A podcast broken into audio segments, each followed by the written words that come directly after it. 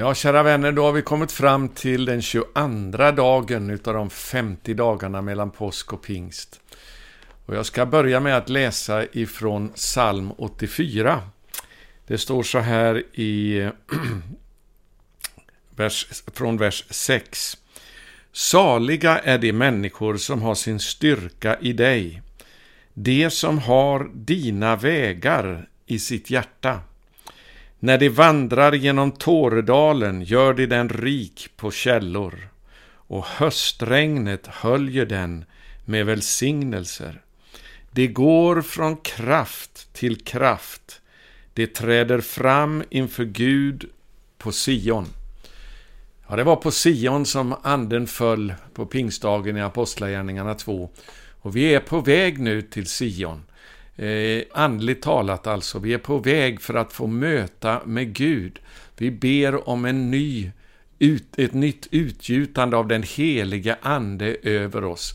Så det är den här resan nu, den andliga resan som vi är på väg eh, och, och eh, under de här dagarna och går på. Så här står det alltså att saliga är de människor som har dina vägar i sitt hjärta. Och det finns olika översättningar på den här versen. En del verser lyder att de som har eh, vägarna till Sion i sitt hjärta. Det vill säga de som är på väg, de som eh, strävar efter att få möta med Gud. Och det är den längtan som vi ska ha i våra hjärtan när vi söker honom. För han vill komma över oss med välsignelser och det står att när de vandrar genom Tåredalen så gör de den rik på källor. Och det är de här tårarna som kommer att förlösa Guds välsignelser på ett speciellt sätt när vi söker honom. Vad är det för tårar? Ja, bland annat är det tårar när Guds kärlek rör vid våra hjärtan. För vi har talat om det här med att ge upp våra liv, eh, att vi ska gå korsets väg. Och det kan vi bara göra när vi låter eh, Jesu kärlek, vår Mästares kärlek till oss, besegra vår själviskhet, eh, så att vi kan ge upp våra liv för honom. Och det var ju det här lärjungarna fick vara med om under de här 50 dagarna. Det är som jag sagt tidigare, eh, på den sista kvällen då de var tillsammans, så övergav de honom allesammans. Men vi kan ju läsa i Johannes evangelium vad som hade hänt innan dess. Därför Jesus hade sagt till dem, ni ska alla överge mig den här kvällen. Men låt oss läsa vad som står i Johannes kapitel 13. Jag ska läsa ifrån vers 3. Jesus visste att Fadern hade gett allt i hans händer och att han hade utgått från Gud och skulle gå till Gud. Han reste sig från bordet, la av sig manteln och tog en linneduk och banden om sig. Sedan hällde han vatten i ett fat och började tvätta lärjungarnas fötter och torkade med linneduken som han hade bundit om sig. När han kom till Simon Petrus sa denne till honom, Herre, ska du tvätta mina fötter?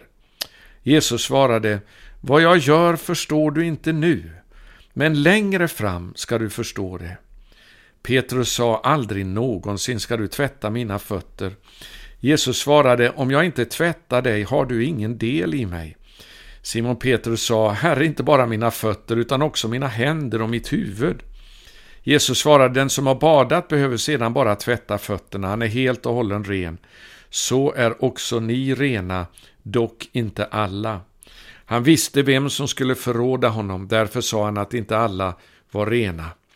När han nu hade tvättat deras fötter och tagit på sig manteln och lagt sig till bords igen, sa han till dem, förstår ni vad jag har gjort med er?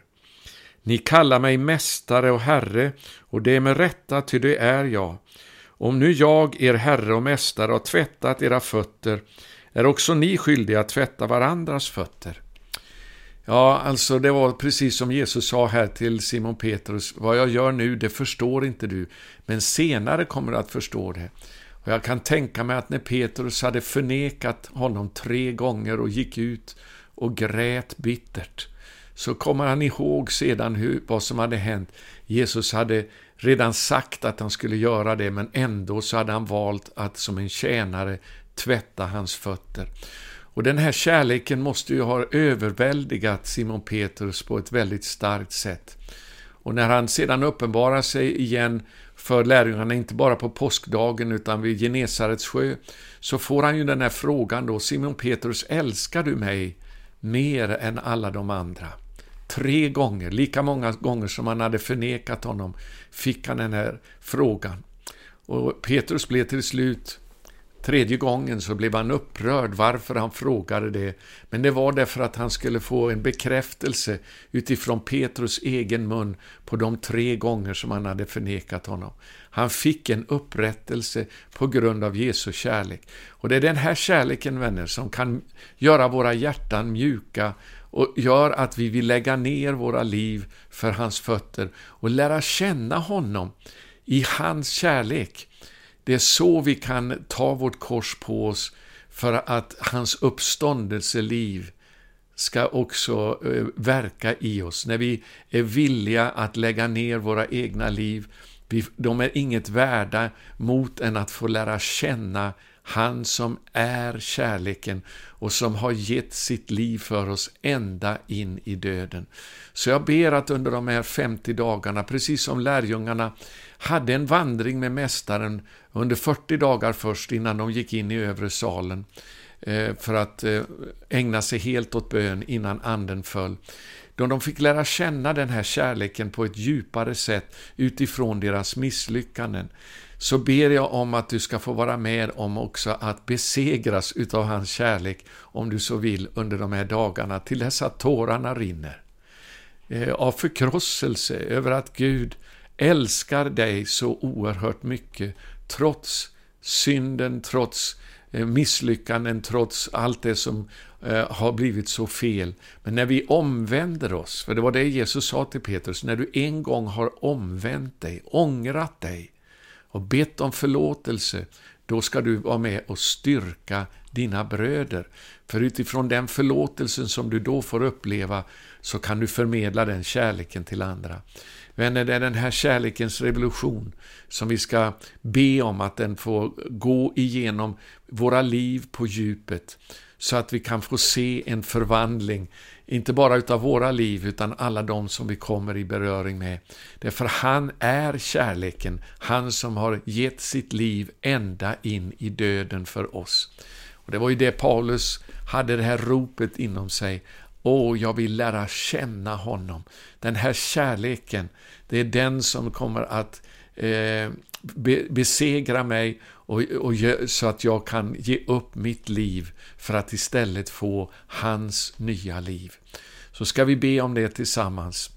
Kära himmelske Far, vi tackar dig för att du har demonstrerat din kärlek till oss genom att låta din egen son eh, dö på korset för alla våra synder. Och jag tackar dig för att eh, du har visat också kärleken utifrån det som eh, vi kan läsa om i ditt ord, hur du förlät alla dina lärjungar för att de hade övergett dig. Och Herre, låt oss få lära känna den här kärleken som gör att våra hjärtan brister och att tårarna rinner när vi är på väg till Sion för att få möta med dig. Vi längtar så efter att bli förvandlade utav dig i vår själviskhet och all egoism, allting som vi vill hålla kvar för oss själva. Herre, vi vill lära känna dig med den kärleken som du har. Låt den förvandla oss först, för att den sedan kan förvandla människor genom oss, runt omkring oss. Döp oss med din kärlek i den helige Ande. Vi längtar och vi är på väg under de här 50 dagarna för det här eh, mötet med dig på Sion. Vi tackar dig för att eh, du är med oss när vi söker dig och när vi söker ditt hjärta och din kärlek under de här 50 dagarna. Ber om din välsignelse över varje bedjare och vi förväntar oss ett utgjutande av din helige Ande, ett nytt dop av helig Ande, att vi ska få möta på dig, med dig på ett nytt sätt. Tack för att du hör våra böner, du ser vår längtan, du ser våra tårar. Låt din kärlek få förvandla oss på djupet, det ber jag i Jesu namn. Amen. Jag vill redan nu också annonsera att de tio sista dagarna före pingst så kommer vi att uppmuntra till, alltså från Kristi himmelsfärdsdagen den 21 maj, Eh, så fram till pingsten den 31 maj, så kommer vi att intensifiera bönen också med fasta. För att vi ska få vara med om att eh, förlösa den heliga Ande över våra liv. Så det är vad vi längtar efter. Och jag ska avsluta här med att läsa också Jesaja 57. Ehm, en vers som har talat till mig under de här dagarna som jag vet nu. Vi är ju redan inne på fjärde veckan nu, så Ehm, snart har halva eh, tiden gått.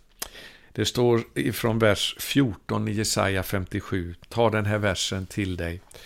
Man ska säga bana väg, bana, bana och bered väg. Ta bort stötestenarna från mitt folks väg. Ja, det kan finnas den här hårdheten i våra hjärtan som måste röjas undan så att Gud kan få sin vilja fram med oss, att hans väg kan gå igenom oss. Och så står det sen i vers 15, ty så säger den höge och upphöjde, han som tronar till evig tid och heter den helige. Jag bor i det höga och heliga, men också hos dem som är förkross, den som är förkrossad och har en ödmjuk ande för att ge liv åt det ödmjukas ande, för att ge liv åt det förkrossades hjärtan. Ta med dig den versen, låt oss be om det här verket av den heliga Ande i våra liv, att vi får ödmjuka, förkrossade hjärtan, fyllda av Guds kärlek. Gud välsigne dig.